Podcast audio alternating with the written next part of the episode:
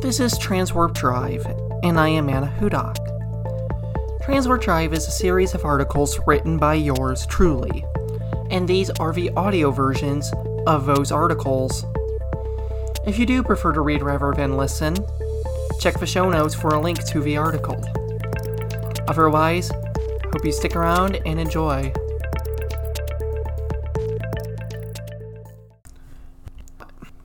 Today's reading comes from the Substack article Why Andor is Star Wars at its best. Enjoy! Andor is everything I wanted to see out of Star Wars. I've talked in the past about how I'm not much of a fan of the franchise, but love Rogue One. And this is precisely what I wanted. If more Star Wars were like this, I would be a massive fan. To be honest, I don't even know where to start in talking about what I love about it. I could discuss the directing and writing of this show, which was a masterclass in how to do both. The directors in this show should receive a blank check by any studio to make any movie or show that they want. I kept waiting for the series to fall off, waiting for a bad or at least underwhelming episode, but it never happened. Everything was perfectly paced. You always felt the emotions the directors wanted you to feel. The camera work is so good in this show, to the point I was noticing it because of how good it is. Normally, if I'm noticing camera work, it's because it sucks. This time, I noticed it because of how in awe I was. Let me try to explain why. To really illustrate what about the camera work I love, let me refer to one scene in particular that will be forever burned into my memory. It's this shot at 12 seconds in the trailer for Andor. I set it so that the video should begin there, and I believe you can see the scene in episode 7. You can check out the trailer in the show notes below. You see Cinta Kaz on Aldhani looking up at a Star Destroyer. That's it.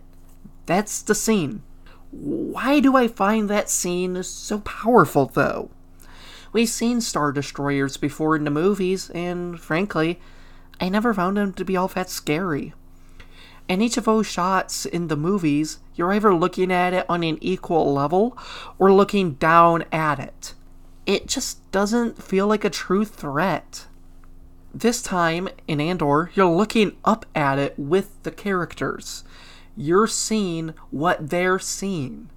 It all actually feels real from that perspective, rather than in the movies where you're looking at it from angles in a video game where you're controlling the X Wings or looking down as if it's a toy. You actually feel dread at that moment, not only because you see the scale of the ship, but you also realize how the Empire's cracking down.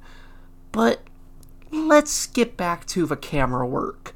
I think this shot really illustrates better than any other what makes the camera work so good. It grounds you in reality. In Star Wars movies, you rarely get to see what the characters are seeing. The camera's usually looking down on them or from far out.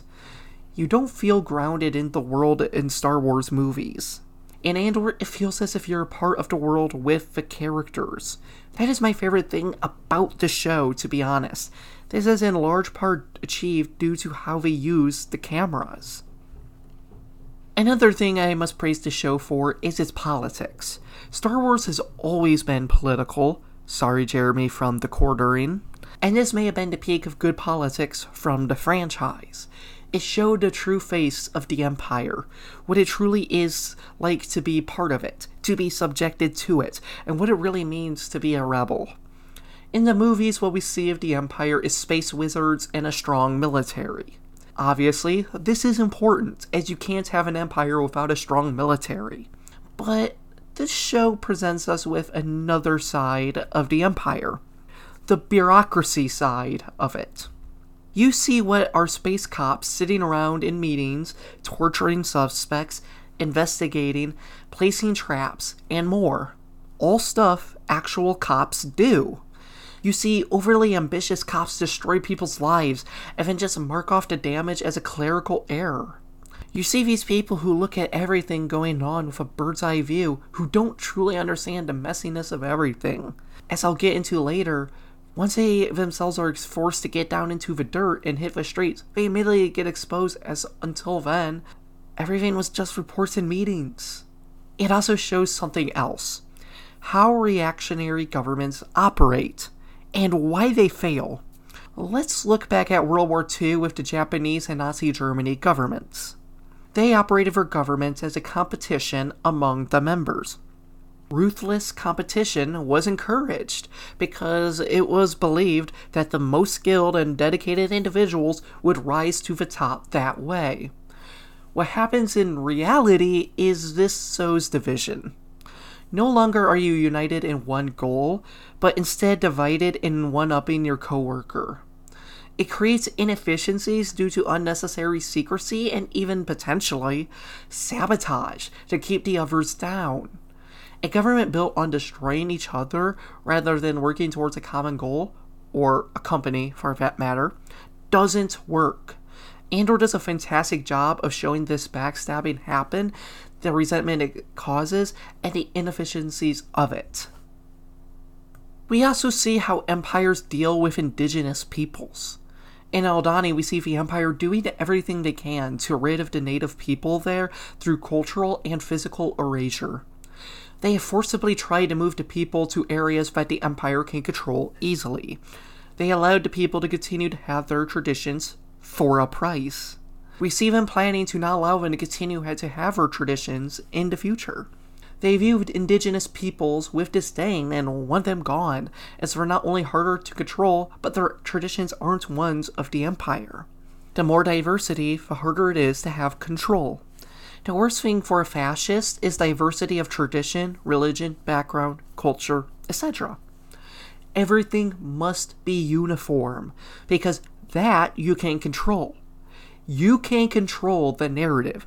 You can control thoughts and beliefs if everyone is the same.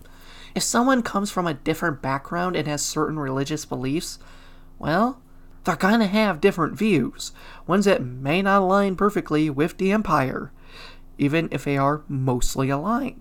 There cannot be deviance. Traditions and cultures must slowly over time be choked out, while also committing genocide against them physically. Just look at how Canada and America have dealt with our native peoples for an example on how all of this is done. The writers clearly knew their Native American history and wrote that into this script. The only thing that was missing is residential schools. You also see the human side of the Empire. Throughout the season, we see Dedra as a master tactician. Everything is numbers and reports to her as she tries to stop the rising rebellion she becomes overly confident in her plans. The moment she actually has to hit the streets and see how her policies are affecting the real world firsthand and the consequences of it, she panics. She's a desk worker. Everything is a report and hologram. The actual realities of what crime and rebellion is aren't real to her. It's easy to not see oppression and evil when it doesn't impact you personally or in this case, when you're enforcing oppression from behind a desk. This may have been the first time in her life she actually witnessed what life is really like for the average person. She might never have seen violence before. She probably thought everything was nice and neat like her reports, since she never had to witness any of it. This was a waking call for her.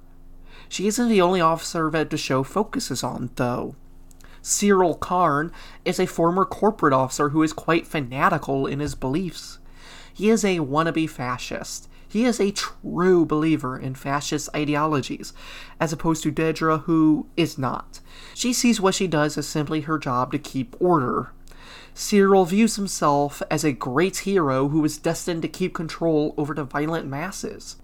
He sees Dedra, and probably everyone who is a cop for that matter, as someone like him, a fanatic who is just as dedicated to keeping order for the Empire and having control and power, he craves power. Don't get me wrong, Dedra craves power too, but for different reasons and in different ways.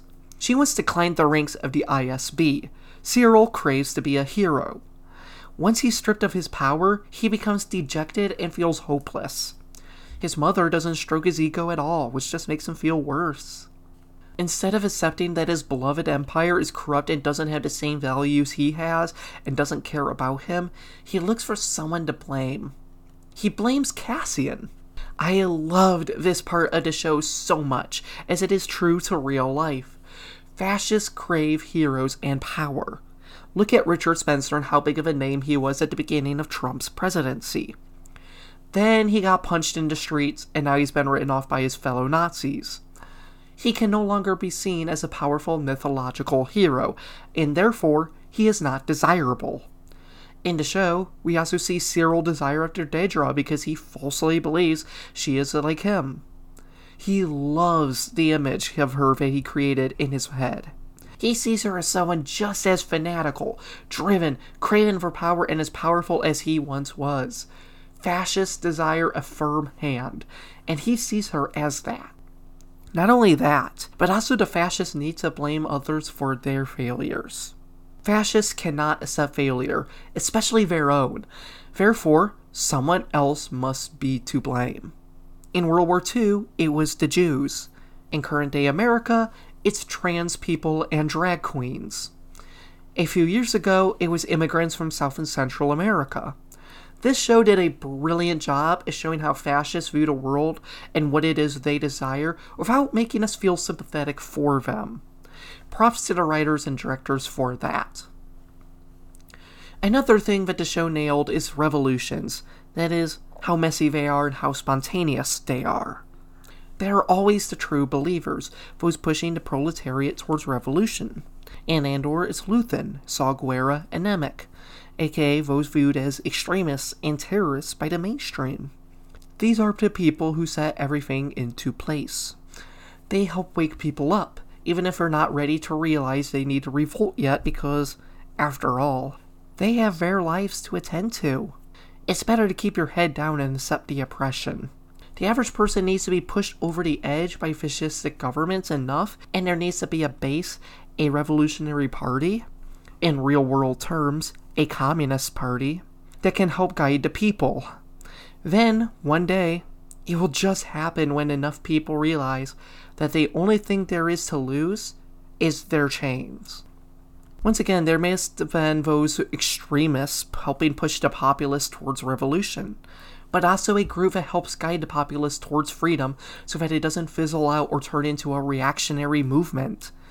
That is how a revolution actually happens and succeeds, and the show recognizes this and allows us to see the beginnings of the rebellion and just how messy it is.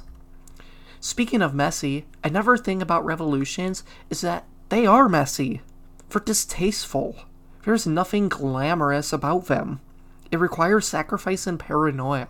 You see how terrified Mon Mothma is as she realizes her finances are going to become surveilled, and the tough choices she makes she allows her daughter to be visited by a young man. She falsely accuses her husband of gambling to throw suspicion off her, and keeps her family at a distance. Luthen and Saw agree to sacrifice Kreegyr for the greater cause. We see Luthen try to have Cassian assassinated. We see innocent people get killed. We see the rebels threaten to kill Empire officials' families. None of this is clean or stuff of legend. It's how real revolutions work. People will be killed, including innocent ones. Some people had to sacrifice everything, including their families, for the cause of the revolution. People will get found out before they can act. It's brutal business with the highest stakes imaginable. Andor shows us how dirty starting a revolution really is. It's not a clean business. This was something I very much enjoyed about the show. There was no glamorizing the rebellion. It looked like something you would see in real life.